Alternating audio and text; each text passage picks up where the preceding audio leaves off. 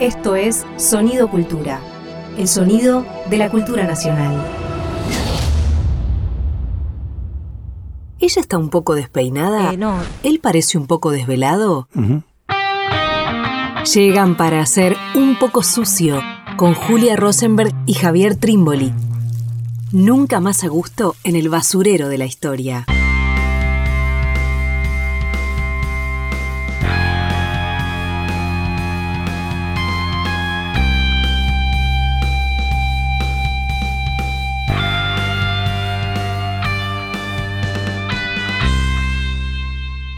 Bienvenidos, bienvenidas a una nueva emisión de Un poco sucio. Estamos con Javier Trimboli. ¿Cómo te va? Muy bien, Julia. ¿Vos también bien? Sí, relativamente. Bueno, Sí, pero estamos, sí, acá, estamos acá. en este momento que es un momento grato. que- Dispuestos a hablar de un libro. Hemos vuelto a- al objeto libro y además al siglo XIX. Bien. ¿no? Cosa que, ejercicio que estamos tratando de forzar porque la tendencia ha sido al revés en esta tercera temporada un poco sucio.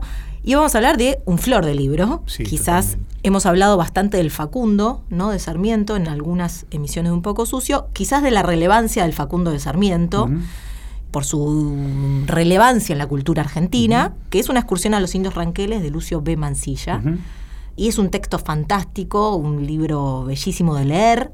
Y nos va a interesar meternos ahí, meternos un poco en Mansilla, en ese libro, para pensar varias cositas eh, alrededor de, de nuestro siglo XIX. Generalmente a- al libro de, de Lucio B. Mansilla, que es un libro de 1870, o sea, dos años antes del Martín Fierro, dos años antes de Martín Fierro, ya 25 años después del Facundo, es un libro que se lo ha tratado mucho desde la crítica literaria. Claro. Pero poco desde la historia. Lo que es un problema, ¿no? Quizás los historiadores de manera un poco bruta, al ir a un libro como este lo tratamos como un documento. Claro. Y le preguntamos, entre otras cosas, o en todo caso queremos ir a él para ver más brutamente aún de qué nos informa. Claro, sin llegar a ese punto, sin llegar a ese extremo de qué nos informa, efectivamente este libro como documento puede decir muchísimo a la posibilidad de conceptuar, pensar un momento preciso de la historia argentina como es 1870. Y algo más, vos decías Facundo, Facundo, grandísimo libro, Martín Fierro, son nuestros dos grandes libros, lo hemos tratado, y también la discusión, otro hubiera sido, dice Borges, la historia argentina si hubiéramos canonizado a, a Facundo y no a Fierro. Yo no estoy muy convencido, me parece que esos dos libros son geniales libros y en un punto son tan, o sea, confirman la historia que hemos tenido. Claro. Mientras que cuando uno lee una excursión a los indios ranqueles, por momentos tiene la genial, ¿no? Como sospecha de que la historia argentina hubiera podido ser otra. Claro. Y que quedó algo trunco de lo que aquí parece estar planteado como posibilidad, que incluso en ese momento ya tal vez era imposible. Claro. Sin embargo, queda abierta la posibilidad, y es maravillosa esa sensación, de que otro hubiera podido ser nuestra historia. Y además me parece que tiene como atractivo el texto también que a diferencia de Sarmiento cuando escribe El Facundo o Hernández el Martín Fierro, Mansilla es casi una crónica, ¿no? Ahora nos metemos bien en qué tipo de registro es el que está trabajando, pero quiero decir, es él con su cuerpo en una excursión, ¿no? Es, es él viviendo, vivenciando un viaje y una convivencia con los ranqueles y me parece que eso también le da un atractivo distinto en el sentido de que eh, no es un ensayo, no es una ficción, es una crónica de algo que vivió, ¿no? Y me parece que ahí también hay algo mu- muy interesante. Totalmente, totalmente. Sí, sí, sí, el tema de la crónica, ¿no? Es, se podría decir que es nuestro primer gran cronista. Claro. Bien, o sea, digo, hay una maravillosa tradición en Argentina y en América Latina de cronistas. Y claro, lo de, lo de Mansilla eh, clasifica como nuestro primer gran cronista. Por supuesto, Art fue cronista, eh, eh, Walsh fue cronista, Cristian Larcón es cronista. Bueno, hay una tradición ahí que es interesantísima, bien, y que es de otro tipo, bien, que es de otro tipo. Y a la vez también, tantísimo se ha hablado durante el siglo XIX del problema o el tema, la cuestión de los indios, tantísimo se ha hablado en el siglo XIX del tema civilización y barbarie, que bueno, los dos textos que venimos citando, el Facundo y el Martín Fierro, dan vueltas alrededor de eso. Este también se mete sobre esos temas, pero de alguna manera desentonando Totalmente. con lo que en la época se proponía como, como hegemónico, si se quiere, ¿no? Y bueno, por eso también me parece que es muy valioso para, para sumergirse ahí. Sí, ahí vamos de vuelta al problema, ¿no? Porque si el indio, la India, los indios, ha sido lo que entre nosotros ha quedado de lado, ¿no? David Viña, célebremente, 1980, se pregunta, ¿no serán los indios nuestros desaparecidos del siglo XIX? Y no solamente desaparecidos físicamente, sino también desaparecidos de la narración de la historia argentina, ¿no? de la escritura de la historia argentina. Bien. Tanto Facundo como Martín Fierro, más allá que tienen momentos distintos, sobre todo Fierro, la primera parte y la segunda parte, no obstante parecen confirmar ¿no? esta expulsión del indio, con la resonancia que volvió a tener en estos comienzos del siglo XXI, los indios, nuestras comunidades originarias, todo lo que sabemos. Bien. Ahora, este texto, como bien vos decías, Juli, no. El centro de este texto es, son los indios. No hay duda. Son los indios y es la convivencia con esos indios. Y es la convivencia con esos indios. Porque va y se mete y se sumerge y convive 18 días, creo que son varios días que está eh, entre, el, entre el viaje y demás.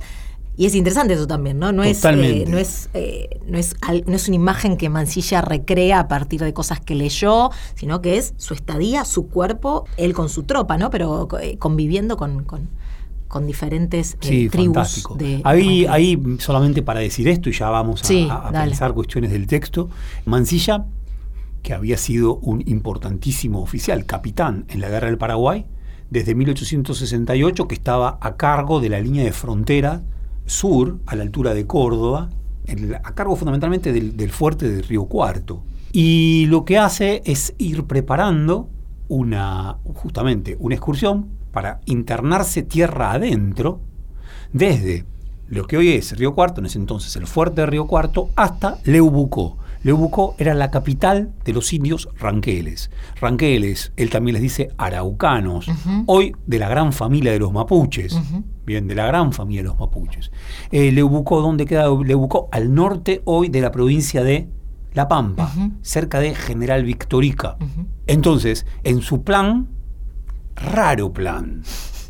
Por momentos él la chapea y parece decir, detrás de mi propuesta, detrás de mi plan, está el Estado Nacional. Sí. Por momentos es que él tiene el capricho de internarse tierra adentro e ir a hablar y ver, conocer, dormir, comer con los indios. Dice que tiene la autorización de Sarmiento, entonces presidente, pero que tiene que pasar por el Congreso, ¿no? Todavía ese tratado que, va, a intentar firmar. Que va a intentar firmar. Claro. Y que tiene mucho de excusa. Claro. Tiene mucho de excusa. Y además después le trae bastantes problemas, porque en parte le dicen, usted no obedeció a nadie, se mandó por la suya, y trae bastantes problemas cuando vuelve. Claro. Parte entonces de Río Cuarto el 30 de marzo de 1870. Bien, el 30 de marzo de 1870. Y la excursión, como bien vos decías, duró tan solo, tan solo, me pregunto, 19 días. Claro. Quiero decir, el libro es un libro, wow, está compuesto de cartas. Si no me equivoco, son casi 60 eh, cartas. 65, creo. 65 cartas. Y es un libro voluminoso. Ahora, la excursión duró, bueno, hay un escritor crítico literario, como decía, que tanta bola le han dado a este libro, que se llama Miguel Nieva, que dice, en la Argentina tenemos este tema de los escritores inmóviles. Sarmiento escribe sobre la Pampa sin haberla conocido. Mansilla arma este libro, pero sin embargo estuvo 19 días y la mayor parte fue un viaje. Claro. Ahora, uno, yo no estoy tan convencido, porque había muchísimo movimiento en Masilla. Con anterioridad a este viaje, claro. Bien. Y estos 19 días también significaron. Y hay algo del orden de la experiencia, ¿no? Como que lo que acontece ahí es una experiencia, ¿no? Y es una crónica, pero es más que una crónica, ¿no? No es solamente contar eso, sino que, bueno, a, esa crónica le da una entidad casi ensayística y bueno, y por eso también toma tanta, tanta relevancia, ¿no? Quería decir que algo que, me quedó colgado, 1870 se publica al toque en, la en el diario La Tribuna, como, no, como libro, sino como entregas, estas cartas que escriba Santiago Arcos, que 1870 es también el año que termina la guerra del Paraguay, es decir, está terminando la guerra y ya aparece el tema del indio, ¿no? Recordemos que nueve años después, ocho años después, va a estar la conquista del desierto, la llamada conquista del desierto. Es decir, que empieza a ser un tema, ya lo era antes, pero empieza a ser un tema que está terminada la guerra del Paraguay en la agenda política como un tema de primer orden. Totalmente, porque durante la guerra del Paraguay, 1865-1870, la cuestión del indio, como se la llamaba, fue abandonada. Claro. Casi como que podríamos decir una suerte de tregua, de paz que se produjo y de praz y de primavera, bien, para estas comunidades, porque dejaron de recibir ofensivas, bien, de parte del Estado que se estaba constituyendo, porque estaba todo colocado en Paraguay. Claro. Bien. Bien, Vamos al vamos a un punto. Dale. Primero, que me parece interesantísimo, el, el Leuco, el cacique principal, el cacique principal de, de los ranqueles se llamaba Mariano Rosas. Así lo nombra uno y otra vez, uno podría decir, es el gran protagonista, uno de los grandes protagonistas Claro. de este libro. Sin duda el protagonista es el propio Mansilla, pero el otro gran protagonista es Mariano Rosas. Con quien va finalmente a encontrarse, ¿no? Con quien se va a encontrar en Lebucó Claro. y digo, la mayor parte del tiempo, incluso la demora que tiene, porque es una demora Claro. larga, es porque el propio Mariano Rosa no termina de darle los permisos para que llegue hasta Lebucó. Pero la presencia de Mariano Rosa recorre todo el libro, del principio hasta el final. Dice de él, es un Bismarck ranquelino. Me encanta eso, porque es parte de lo que habla de construir todo el tiempo, ¿no? Una suerte de equiparación, equiparación uno podría decir relativista entre lo que es propio de la cultura ranquel y lo que es Occidente y la civilización. Claro. Lejos de decir Mansilla en este libro, el- por lo menos en la mayor parte de él, que hay contradicción, más bien lo que dice es que se trata de formas propias de la civilización. Bismarck Ujú. ranquelino. Claro. En la época lo que decía es que a los indios había que aniquilarlos, ¿no? Exterminar. Era, eh, bueno, va a ser la discusión con la Sanjalcina y demás, pero, pero fundamentalmente es esa la idea. eh, y, y por eso desentona tanto lo de Mansilla, encontrando en ese mundo que se quiere aniquilar y que se quiere desplazar, de pronto características distintas. Me gusta mucho eh, que rescata cosas de ese mundo indio, de ese mundo ranquel, muy. No es que, dice- no es que ve una bondad en estos indios, sino que encuentra cosas muy, por ejemplo, lo bien que se duerme en, en- en las pampas. Esa es la obsesión. Dormir para él es lo más importante. Es genial. Y en un momento dice, viviendo entre salvajes, he comprendido por qué ha sido siempre más fácil pasar de la civilización a la barbarie que de la barbarie a la civilización. Totalmente. ¿no? Y eso lo dice después de decir lo bien que se duerme en el campo. Lo bien. ¿No? Mucho mejor que en mi cama. Mucho mejor. Mucho mejor que en un hotel de Rosario donde está todo lleno de pulgas y la paso pésimo. Sin embargo, qué bien que se duerme en la pampa. A ver, no es poca cosa lo del dormir, ¿no? Como si uno dijera el termómetro para medir lo que es una civilización, pero no en un sentido iluminista, sino en un sentido de una cultura. ¿Bien? El termómetro para medir lo que es una civilización es poder dormir bien. Que cuando uno se acuesta, duerme bien. Bueno, obviamente, sabemos que al- si algo nos ha capturado el capitalismo avanzado es la posibilidad de un buen sueño, ¿no? 24-7 todo enchufado. Bueno, acá casi como que lo está preanunciando. Pregu- Juli, un temita. Sí. Eh, porque es genial el tema, ¿no? Eh, Mariano Rosas, que además, como buen Bismarck y como buen también Maquiavelo, sabe que para gobernar hay que dividir. Él está al frente de una confederación que tiene otros dos caciques. Bien, uno de ellos es Baigorrita, el otro de ellos es Ramón. Con ambos también se va a ver. Mansilla va a mantener vínculo durante este viaje.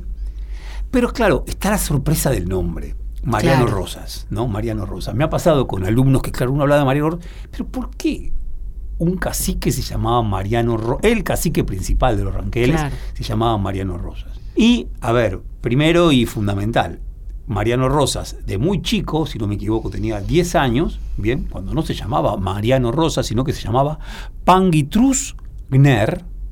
Gner es de la dinastía de los dinastía de los zorros, bien. Su padre se llamaba Painé Gner, grandísimo cacique Ranquel, fue capturado mientras que su padre y los indios mayores estaban dando un malón, él fue capturado con otros indios muy chiquitos, jóvenes todos, por las tropas de Rosas. 1834. Eso iba a decir. Solo iba a decir eso. 1834. Sí. Bien. Y claro, y pasó algo fantástico. Por un lado, en un primer rat- rato, Rosas, que no los mata, los hace trabajar en sus estancias rigurosamente. ¿no? Les da de lo lindo. No creo que les pagará muy bien, los hace trabajar de manera fuerte, contundente. Hasta que un día Rosa se entera de que ese muchachito que estaba ahí, bien, era precisamente el hijo de un grandísimo cacique con el cual Rosas tenía algún tipo de contacto y tenía muchísimo conocimiento, Claro. que era este Painé. Cuando se entera de eso, lo hace su ahijado. Claro. Lo hace su ahijado, le da otro nombre y le da su apellido. Recordemos, solo como nota al pie, ¿no? que Rosas tiene toda una política respecto de los indios, de muchísimo tratado, muchísima negociación, arma una convivencia respecto de, bueno, las comunidades indígenas. Y acá la- habla una política y esto me encanta el tema del padrinazgo. Claro. ¿no? Hoy que a través de Donna Haraway y todo, wow, el tema es, eh, la onda es eh, crear, crear parentesco. Crear parentesco con los animales, crear parentesco con las cosas. Eh, dice Donna Haraway, muy para discutir, eh, no hay que tener hijos, sino crear parentesco con lo que hay. Muy para discutir. Le, discu- le Bien. respondió el Papa. ¿Ya le respondió el Papa? Sí. Grande Francisco. Estoy seguro que le respondió bien. Entonces, lo que hace la creación de padrinazgo es creación de alianza. Claro. Es creación de alianza. Cuando decía yo, ok, esto te da a entender que era posible otra Argentina. Bueno, acá hay otra Argentina. La posibilidad de entender que a los indios, ok, los podemos apadrinar. Y apadrinándolos los incorporamos a una familia. Claro. Bueno, Marian, Ro- eh, Juan Manuel de Rosas hace eso con Mariano Rosas con una particularidad más. Lucio B. Mancilla es sobrino de Rosas. Son casi familia. Son casi familia. Mariano Rosas y Mancilla. Nos tenemos que ir a este primer bloque. De- Bueno. Decía algo más para hacer, terminar lo de Mariano Rosas. Simplemente que, a ver, para con- terminar la anécdota, porque es genial. Sí, claro. Eh, finalmente, finalmente, Mariano Rosas crece y un día, con todos los muchachos que están ahí, aún siendo el padre, el ahijado de Rosas, deciden escaparse. Y se vuelven a su tierra, se vuelven tierra adentro. Cuenta Mancilla. Desde ese entonces, Mariano Rosas no quiso salir nunca de tierra adentro. No salió nunca de Leubucó. ¿Y qué hace Rosas? Genialmente le escribe una cartita y la tiene guardada la cartita. Le manda regalos. Le manda, no sé, cantidad de yeguas. Y dice, si hubiera sabido, ahijado, que usted quería irse, sin duda le hubiera permitido eso. ¿Por qué se escapó? Y por favor, venga a visitarme un día de estos. Por supuesto. Mancilla dice, una carta meliflua y de dudosas intenciones, lo que prefirió hacer Mariano Rosa, no vuelvo más. Le agradeció y, y ahí quedó. Nos tenemos que ir de este primer bloque, nos vamos a ir escuchando. Después decimos algo de esta canción. El choclo, en este caso, de Darienzo. Juan ¿no? Carlos D'Arienzo. Juan Carlos D'Arienzo. No, de Villoldo, pero interpretado por D'Arienzo. Ahí vamos.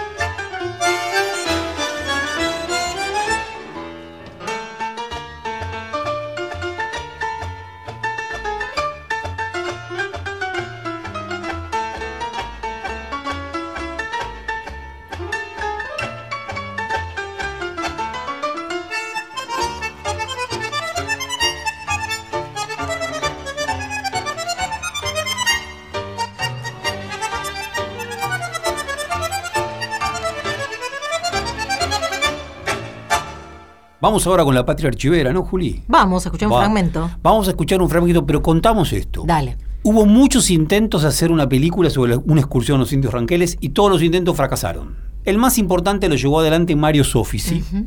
que quiso, si no me equivoco, en los años 60 y no pudo avanzar. Conozco, tenemos un amigo, Hernán Curián, genial, que también quiso hacer algo con una excursión a los indios ranqueles y no pudo. Como que hay algo Maldito. eh, maldito, de, de difícil de asir Claro. del libro. Probablemente también porque es tan raro. ¿no? Tan raro esto de un capitán que se mezcla con los indios, que se emborracha con ellos, que participa en orgías, etcétera, etcétera. La película, de todas maneras, más importante, salvo, perdón, esperemos que alguna de estas cadenas N de por medio no se le ocurra resolver el problema porque lo va a resolver mal, haciendo una serie sobre la excursión a los indios ranqueles. Pero dicho esto, Mario Soffici hizo una película interesantísima que se llama Viento Norte, que está basada en un relato. Bien, está basada en un relato que está al interior. Este libro está lleno de relatos, al interior del libro. Entonces vamos a escuchar un fragmento de Viento Norte. Buenísimo. Salieron esta madrugada a entregar una hacienda. ¡Ah, bandida! ¿Era ese el mandado que te trajo a este rancho? A usted no se le puede mentir, mi Malena. La niña Dolores me encargó que le preguntara por Miguelito. ¿Por qué se ha puesto así? ¿No le gusta que la niña Dolores se interese por Miguelito? No, hijita, no. Son gentes de otro pasar. ¿Y eso qué tiene? Mucho. Ha de ser el hombre y no la mujer quien apuntara al rancho. La niña Dolores es muy buena. Sí, pero el padre no ha de ver con buenos ojos que su hija se case con un pobre. En fin. Quiera Dios y la Virgen amparar a los míos. Aguárdese, tata. ¿Qué vas a hacer? Ajustar la cincha, tata. Te decimos una cosa, grandísimo camandulero. ¿Vos estás acomodado con el caballo? ¿Por qué, tata? Porque todas las tardes que Dios manda, se le afleja la cincha justamente al llegar aquí, frente a la casa de Don Severo. Ah, ¿la casa de Don Severo? Eso es las casas de Don Severo, que son las mismas casas de la hija de Don Severo. Qué casualidad, ¿no? ¿Qué le va a hacer, tata? Usted también habrá tenido mis años. Sí, pero a mí no se me aflojaba la cinta siempre frente a la misma ventana. Ah, ¿no? No, a mí se me aflojaba delante de todos los ranchos. ¿Qué tata es? bueno, ¿cómo vas a tener para largo? Yo me voy a correr a saludar a mi compadre. ¿Su compadre? ¿Y desde cuándo son compadres con el pulpero? Ya que son mal pesados. Bueno, antes de volver para la casa, pasa por allí que a lo mejor me encontrás. Está bueno, Tota. Dolores, Miguelito, ¿por qué no te asomaste ayer? por lo mismo de siempre. Tata no se movió de casa. Pero como hoy se fue a saludar al comandante Ledesma. ¿Y esas carretas? Para mí que son del gobierno. Dice Tata, que el montonero Godoy anda queriendo hacer de la suya. Y en nombre de él, ya me habló por si queríamos formar en sus filas. Miguelito, vos. No, Dolores, no tengas cuidado.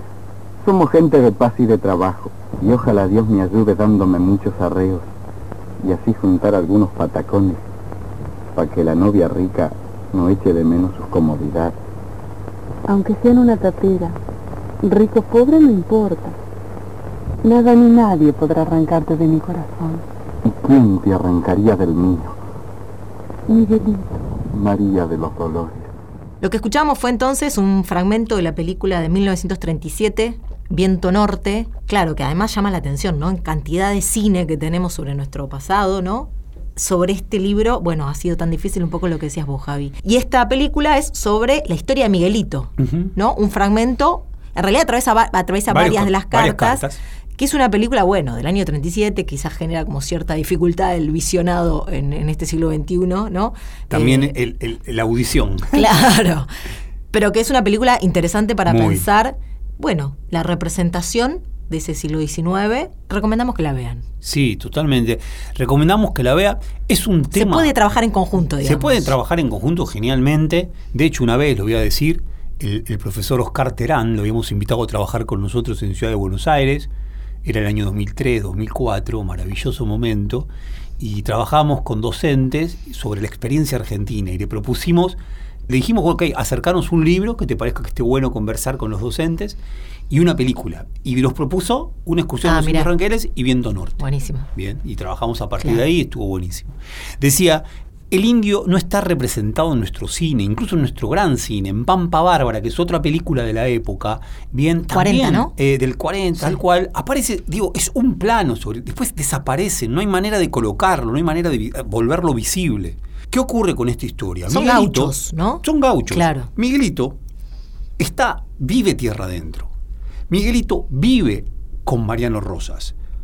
Miguelito tiene una participación interesantísima al interior del libro, auxiliándolo a Mansilla en un momento en que en plena bacanal Mansilla empieza a darse cuenta que los indios se están poniendo demasiado violentos, sobre todo el hermano de Mariano Rosas, Epumer, y que de tan violento que se están poniendo en cualquier momento las cosas terminan mal. Y Miguelito interviene ahí. Claro. Ahora, lo que es interesantísimo es que en la película se extrae la historia de Miguelito, una historia que termina fugando de la justicia, Claro. fugando de la justicia, extrae esa historia y le quita todo componente indio. La película pasa a ser solamente una película de gaucho. No de un gaucho que se internó tierra adentro junto con los indios y que a la vez tiene cantidad de situaciones con los indios que recoge el libro. Claro. Como que lo limpia de indianidad. Como si no hubiese sido posible en las décadas del 30, bueno, bueno, bueno, bueno, pa- buena parte del siglo XX, vamos a decirlo, pensar a ese, a ese sujeto indio, digamos. Totalmente. Limpiado de la, representación. Y acá hay algo que es genial en, en- en todo el libro, ¿no? La las historias de este libro son historias de indios y también son historias de gauchos Claro. fugados. Total. Martínez Fierros. Mar- llenos de Martínez Fierros. Algunos son fugados por persecución política, está lleno de federales, lleno de federales. Claro. Lleno de chachistas. Sí. Lleno de partidarios de los hermanos Sá de San Luis. Claro. Que han sido derrotados y que encuentran como manera de sobrevivir a la hora de la derrota irse a vivir con los indios. Y también por problemas con la ley, ¿no? Bueno, como, claro, como Miguelito, claro, exacto, malhechores, exacto. tipos que se dieron de acuchillar, que se desgraciaron. Genial de nuestro siglo XIX la posibilidad de que exista tierra adentro, donde aquel que tenía algún problema con la sociedad podía irse y pasarla bien. Había bien. fuga. Había fuga. Y Miguelito, ¿y por qué? A- a- En algún momento Mancilla le va a preguntar a uno de estos gauchos, ¿y tiene ganas de volver? ¿Para qué? Si acá estamos bárbaros. Si acá estamos bárbaros, ¿qué es mi ganas de volver? Entonces pasa algo raro. Por un lado, los indios, lo va a decir una y otra vez eh, Mancilla, habla de Baigorrita o habla de Ramón. ¿Cómo visten? Visten como gauchos lujosos. Claro. O sea, el indio que aparece en una excursión a los indios ranqueles, los indios no visten como Claro. el indio representado en la vuelta del malón genial de Ángel de la Valle, pero en cuero, Salvajotes. salvajote. Visten como gauchos. Claro. Y a la vez, tierra adentro está lleno de gauchos que se están escapando de la ley. Claro. Bueno, acá hay una mixtura, mundo, claro. una mixtura, una, una suerte de, de- de interpenetración cultural, que claro, el triunfo del Estado Nacional Winca lo que hizo fue chuc, Limpiarlo. limpiarlo. Claro. Y deslindar fuertemente lo que es una cosa de lo que es otra. Cuando uno dice, otro hubiera podido ser nuestra historia, es porque otro hubiera podido ser esa síntesis. Claro.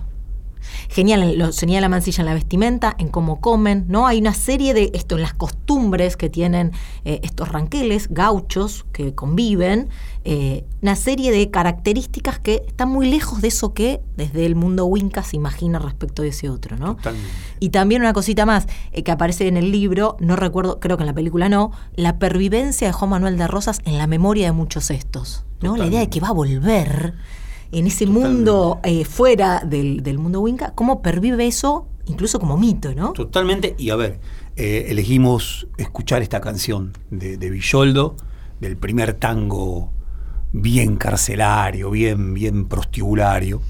¿Por qué la elegimos? Porque hay un rarísimo personaje que lo acompaña a Mariano Rosas, que es un negro. Que es un negro. Y ahí a Mancilla, Mancilla lo detesta ese negro. Y detesta que toque el acordeón.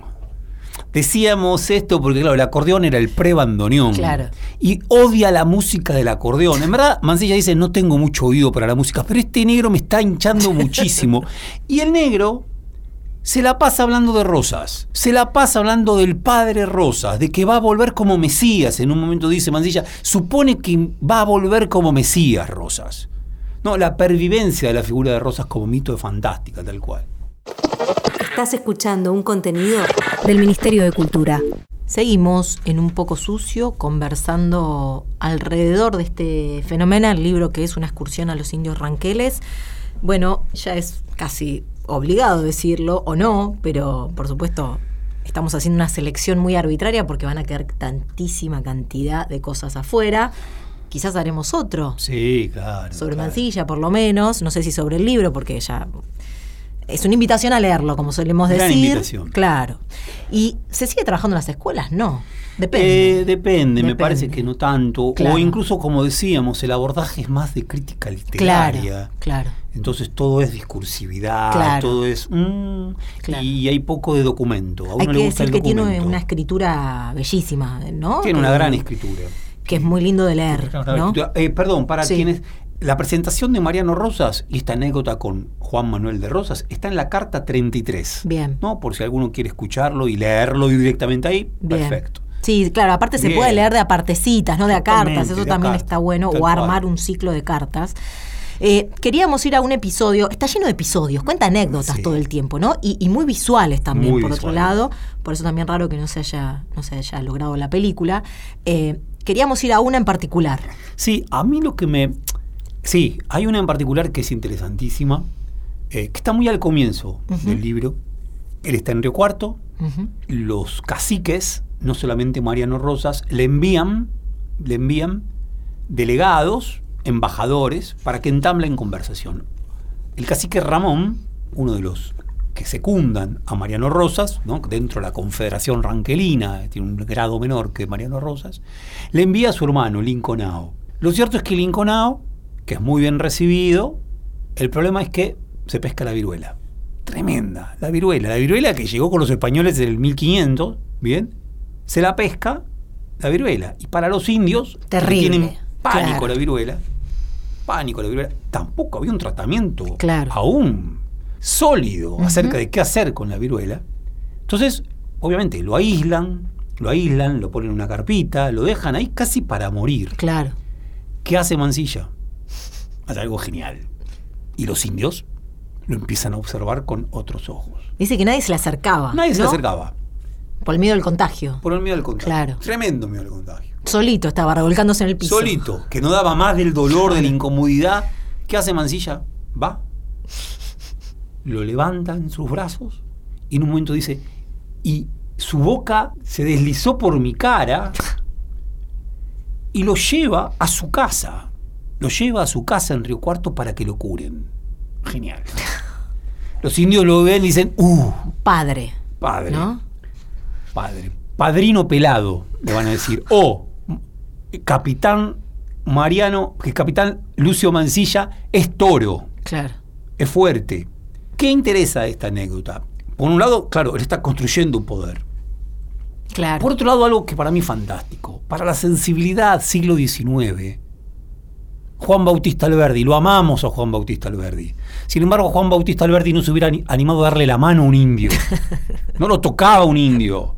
A ver, esto que nos da vuelta Rodolfo Kusch, el olor americano. El olor americano para la civilización, para la discursividad y la sensibilidad civilizada, era insoportable. Uf. Mansilla Lo levanta. lo levanta. Aupa. Claro, un Mansilla muy ligado a una tradición, que es la tradición federal. Mansilla durante todo este recorrido maravilloso, 19 años, tiene un amante. 19 años, no, 19 días. Ojalá hubiera durado 19 días. Tiene un amante, la China Carmen. Claro. Y habla maravillas de las mujeres y de su belleza. Y de la China Carmen con mucho respeto y con bastante afecto. Quiero decir, tradición. A veces solemos pensar que el problema es de proyectos de país Claro. Y no de cuerpos, sensibilidades. No es solamente un proyecto de país, es también una sensibilidad. La sensibilidad unitaria ¿no? era eh, reactiva Claro. a la posibilidad de estos olores, Claro. de estos humores. O sea, es que cuando, ahora cuando lo releía para, para hoy, esa anécdota de la viruela eh, me hizo acordar mucho a una anécdota sobre Eva. Mirá. ¿no? Que sobre Eva decían que ella vino una persona, se acercó a la oficina que ella tiene en la fundación y que ella le tocaba el- el- la herida donde tenía pus. Wow. ¿no? Y claro, hay algo de eso, ¿no? De tocar al enfermo y tocar la herida y el que el, que se- el contagio, ¿no? Sin problema el contagio. Y esto, perdón, estos son los reyes taumaturgos Claro. y es Jesús. Total. ¿No? Entonces decís, wow, ahí hay otra tradición cristiana, otra tradición que no, no elude el cuerpo, ¿no? Aun cuando sea un cuerpo esté en condiciones de descomposición, sino que lo abraza, lo Claro. cuida. Bueno, otro país hubiera podido ser cuando uno lee este libro. Hay una parte eh, donde habla de la carta 18 que a él le gustan más las historias de cualquier hombre que se cruza incluso aquel que lo estorba, que las grandes novelas románticas idealizadas, ¿no? Como también en esta cosa de lo real y lo terrenal, Sí. y lo sucio y lo enfermo, Sí. lo llama mucho más y le parece que hay mucha más vida ahí que en aquellas cosas pulcras, ideales. Y, y el libro está atravesado por esa tensión, Totalmente. ¿no? Hay, de vuelta, eh, no elude el cuerpo, Mancilla. ¿no? Hay, hay como parte de las. Los, los ranqueles son hiper ceremoniosos. Y un elemento fundamental en sus ceremonias, yo diría tres. Uno, una manera de saludarte. ¿Cómo se saludan? Se abrazan y hay que levantarlo al otro. Y hacer esfuerzo para levantarlo. Hacía cientos Sí, uno por uno. uno por uno. Bueno, Mancilla lo hace. Agarra, abraza uno por uno y los va levantando. Otra, yapaí. Hacer yapaí, ¿qué es? Es uno te- un indio te desafía a tomar, agarra en su cuerno, toma lo que sea que haya, toma, y vos tenés que tomar exactamente lo mismo. Y eso puede durar toda una noche. Hay algo de la impresión de, de los ranqueles de que la verdad, si en algún momento surge, es en esas noches de bacanal. La borrachera es un momento particular al que se le dedica. al que se le dedica muchísimo, como los griegos. Claro. Bueno, Mancilla se entrega Claro. a estas borracheras y se entrega de la mejor manera. A veces ya no da más, no puede soportar más. Bueno, ahí aparece Miguelito y lo rescata, ¿no? Claro. Y él, eh, bueno, eh, entrega todo. Entrega a Epumer, le regala su capa roja que había, se había hecho traer de Francia, porque él tiene, dice: Tengo entre mis defectos una afección demasiado profunda por las capas. En la guerra del Paraguay me paseaba con una capa blanca. Acá me vine con una capa roja. Bueno, se la tiene que regalar a Epumer. Lo mismo que unos guantes que le regala otro indio. Y yapaí, yapaí. Claro. Y la otra es loncotear. Genial. Loncotear, que es? Es agarrarte de los pelos y hacer fuerza para ver quién tira más al otro. Y él loncotea. Se agarran de los pelos y se tiran. ¿No? Genial. Y lo entiende como parte de Claro. la ceremonia, como parte de la producción de una alianza, de una alianza atravesada por cierto malestar del cuerpo. Wow, genial, ¿no? Está embriagado, Mancilla, Sí. ¿no? O sea, aún viendo eh, el problema, ¿no? Porque no, de nuevo, no es que ve puro signo de positividad en esos indios. Ve, ve- ve un problema, pero está, se entrega, se entrega gustoso, ¿no? Y también esta idea, ¿no? Se aprende más, llega a decir en un momento, en una excursión a los ranqueles que en los libros. ¿no? Sí, la idea de claro. que hay algo de, de- de una sabiduría también ahí a- en, en este tipo de rituales, en este tipo de costumbres, en vivenciar eso, se aprende mucho más sobre la tierra propia que lo que pueden decir los libros. Totalmente. ¿No? Eso vuelve, eh, aparece eh, permanentemente y es una tensión hermosísima para el siglo XIX. Totalmente genial. Que además en algún momento concluye y dice, el primer deber de un gobernante es conocer a su pueblo. Claro. Y él lo que está produciendo es algo de eso. Claro. Y en parte le está echando en cara a Sarmiento y, a, Sí. y a Alberdi, loco. No con- ustedes hablaron de los indios y los compararon con hienas salvajes o con serpientes. Sin Nunca conocerlos. los conocieron. Claro, ¿Por qué no la posibilidad de hacer una nación Claro. con ellos? claro. Perdón, esta Sí. que me encanta. En un momento empiezan a, dice, a comer. Dice, comí sans façon. Sans façon es sin formas. Lo dice en francés. Obviamente él vivió en Francia, ¿no? Comió trufas en, en París. Dice, comí sans façon. Dice, y tomaba las posturas que me cuadraban mejor y calculando que lo que iba a hacer produciría buen efecto en el dueño de la casa, está con, si no me equivoco, está con baigorrita, y en los convidados me quité las botas y las medias, saqué el puñal que llevaba en la cintura y me puse a cortar las uñas de los pies, ni más ni menos que si hubiera estado solo en mi cuarto, haciendo la policía matutina, ¿no? La limpieza matutina. Mi compadre y los convidados estaban encantados. Aquel coronel cristiano parecía un indio. ¿Qué más podían ellos desear? Yo iba a ellos me les asimilaba. Era la conquista de la barbarie sobre la civilización. Acá aparece un mancilla que está por devenir Kurtz, el de Conrad o el de Apocalipsis, que está fascinado por la barbarie y sus maneras, y él dice, finalmente la barbarie me está ganando a mí. Claro, Y estás contentísimo con esa posibilidad. claro. Sí, y a la vez cantidad de veces que va a decir, eh, va a ironizar, ¿no? Sobre qué civilización es esa también que se construyó Claro, eh, claro. eh, en la Argentina, a qué se llama civilización, ¿no? Totalmente. Eh, y bueno, va a ser parte también de- del problema, de la conclusión de todo este libro, ¿no? Totalmente. Eh, no solamente en la barbarie que encuentra y a la que va y a la que se encuentra gustoso, no es tal como la imaginaban, sino que la otra civilización tampoco es grandísima cosa, ¿no? Va a encontrar ahí un problema en, en un mundo y en el otro, digamos. Plenamente, ¿no? Y, y- además casi como que él está convencido. Esto que llamamos civilización, que lo va a decir, tiene cantidad de adelantos, progresos, que bien vale tener en cuenta, vamos a conversar sobre esto ahora, no ha hecho más que querer exterminar Claro. a todo aquello que disonaba. Al Paraguay, Claro. por eso lo hicimos, lo destruimos. Al Entre Ríos, que se ha revelado en contra de Urquiza, le vamos a hacer lo mismo. Y a los indios también.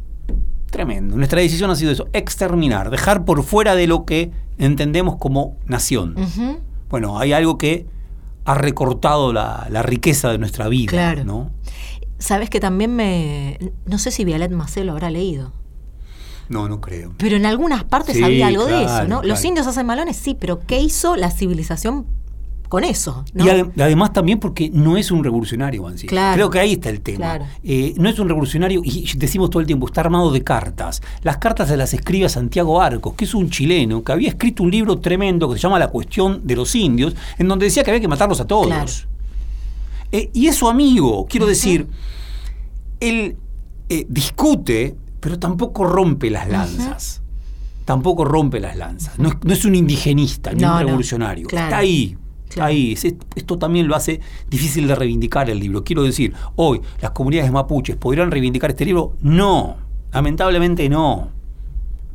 Lamentablemente no. Tampoco lo puede reivindicar nuestra civilización. Claro. Bien. Bueno, iba a decir más barbaridades, pero.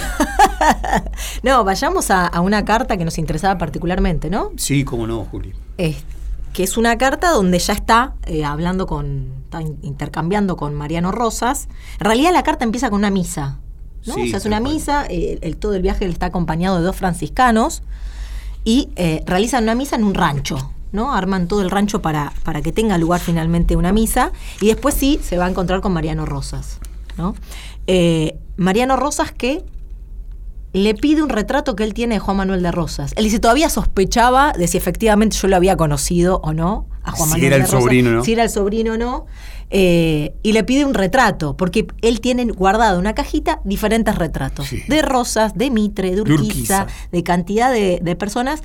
Pero ahí ya llama la atención, ¿no? En una cajita guarda eh, retratos.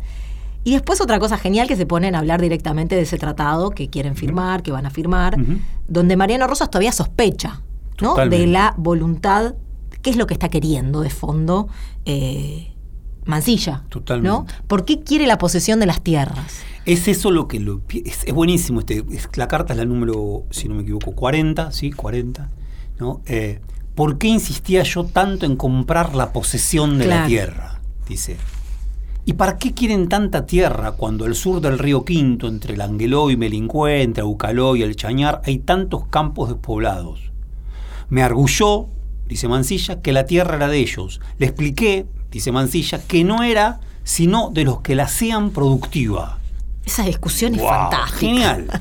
Y acá Mansilla parece, claro, Mansilla parece tener un, un argumento de carácter capitalista, De ligado al trabajo. No, la tierra es de que los trabajan. Le expliqué que el hecho de vivir o haber vivido en un lugar no constituía dominio sobre él. Me argulló que si yo fuera a establecerme entre los indios, el pedazo de tierra que ocuparía sería mío. Y miren lo que les contesta Mansilla. Mansilla le contesta que si podía venderlo a quien me diera la gana. O sea, claro, el mercado Exacto. el mercado. Claro. O sea, en verdad le dice, ¿qué problema? Vos veniste acá, te damos un cacho de tierra, ¿qué problema hay? Pero Mancilla dice, ¿la puedo vender? Y no le gustó la pregunta. Y no le gustó nada la pregunta. No, no le pregunta. Y ahí sí la sospecha es mayor. La Claro. sospecha es mayor. Entonces dice, ¿por qué no me habla la verdad? Claro. Le dice Mariano Rosas, ¿ustedes qué quieren con estas tierras? ¿Por qué quieren hacer este pacto no amistoso con nosotros y al mismo tiempo poder avanzar sobre estas tierras? Bien, ¿por qué no nos lo dice? Dice, sí, usted no me ha dicho que nos quieren comprar las tierras para que pase por el cuero, la ruta del cuero, que era la que unía con, con Chile, bien, un ferrocarril. Bien. Eh, entonces, por supuesto, ahí está. El tema es el ferrocarril. ¿Qué Claro. Y Mancilla dice, ¿pero qué problema tienen ustedes con el ferrocarril? Que si ustedes quieren un ferrocarril, van a querer terminar con nosotros. Porque está claro que dice, no, para nada, si el presidente Sarmiento, no queremos terminar con ustedes. Dice, loco, no, no, hermano, si los cristianos dicen que es mejor acabar con nosotros. Claro. Bien. Wow. Y Mansilla ahí no, no- Bueno, algunos como yo no creemos No eso. creemos eso, no estamos. Pero en verdad está diciendo la verdad. Exacto. O sea, ocho años después ya es la ofensiva. Claro. Sí, claro, los, los indios ya advertían absolutamente todo esto. Lo interesante es lo, cómo eh, Mariano Rosas sospecha tanto de, esto de, de Mansilla, porque en el medio de la conversación, y justamente para apurarlo a Mansilla que confiese que, confiese que hay detrás otra cuestión, hace traer una caja, eh, Mariano Rosas, en donde tiene una serie de bolsitas, ¿no? Donde guarda papeles, cartas, borradores, notas y eh, periódicos, ¿no? Eh, notas de periódicos. Y saca una toda dobladita, guardada, dice Mancilla que se nota que la ha usado mucho, ¿no? Eh, donde es una noticia del diario La Tribuna, donde cuenta efectivamente que lo que se busca es la construcción de un ferrocarril que pase por esa zona, ¿no? Eh, y se lo muestra como prueba. Acá está. Acá está. Esto es lo que ustedes quieren hacer. Y lo fantástico es, dice Mancilla, ¿no? Eh, no, no sé si voy a encontrar ahora el momento de la cita perfecta, pero dice, era un archivo. Sí, se puso a acomodar su archivo Su y archivo. luego que estuvo en orden cerró el cajón y llamó diciendo. Claro, a ver, eso también de nuevo, ¿no? Eh, Tienen archivo. Son indios con archivo, que guardan las noticias, que guardan todo aquello que se va sabiendo. Que Una tienen- memoria. Que tienen una memoria de un conflicto. Tienen una memoria de un conflicto. Eh, digamos esto, ya estamos en nuestros últimos momentos. ¿no? Sí, ultimísimo. Eh, ultimísimo, tengo un segundito. Eh, Mariano Rosas, Panguitrú Gner, va a morir en 1877 de viruela. Va a morir en 1877 de viruela.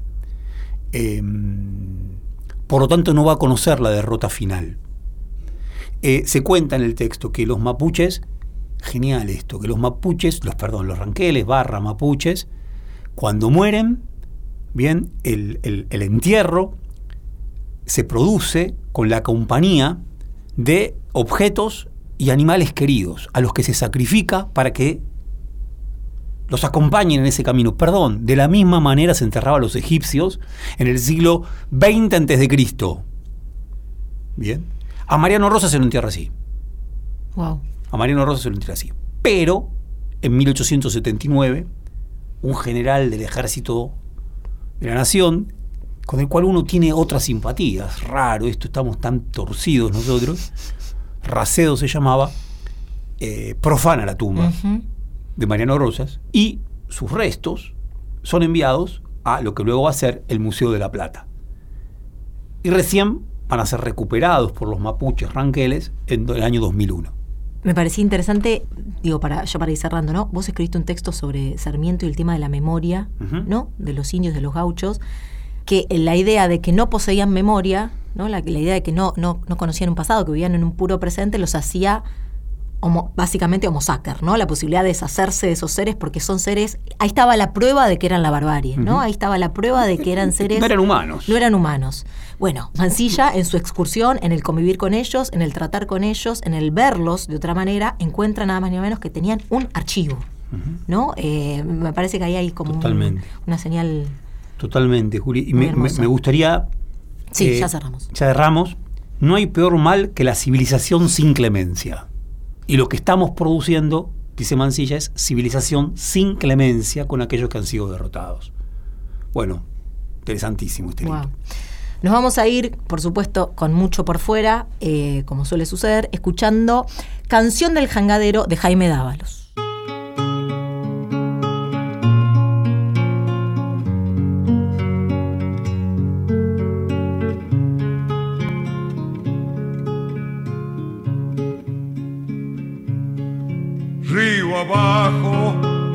Llevando la jangada. Río abajo desde el alto Paraná. Es el peso de la sombra derrumbada que buscando el horizonte bajará. Río abajo, río abajo, río abajo. A flor de agua voy sangrando mi canción. en el sueño de la vida y el trabajo. Se me vuelve camalote el corazón. Jangadero,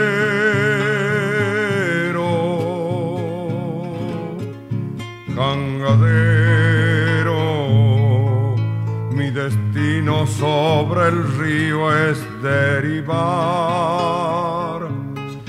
desde el fondo del obraje maderero con el anhelo del agua que se va.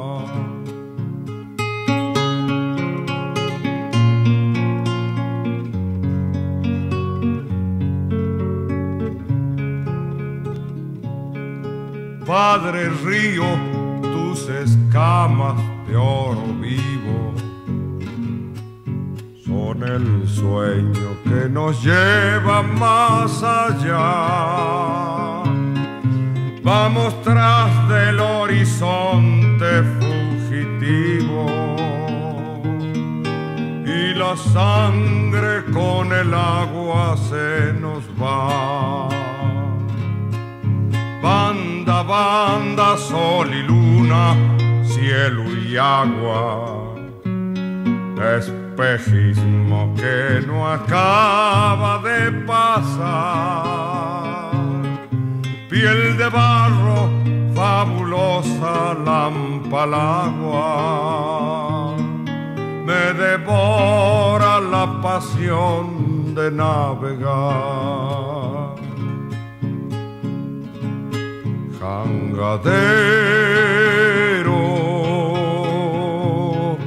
jangadero, mi destino sobre el río es derivar. Desde el fondo del obraje maderero. Con el anhelo del agua que se va desde el fondo del obraje maderero, con el anhelo del agua que se va.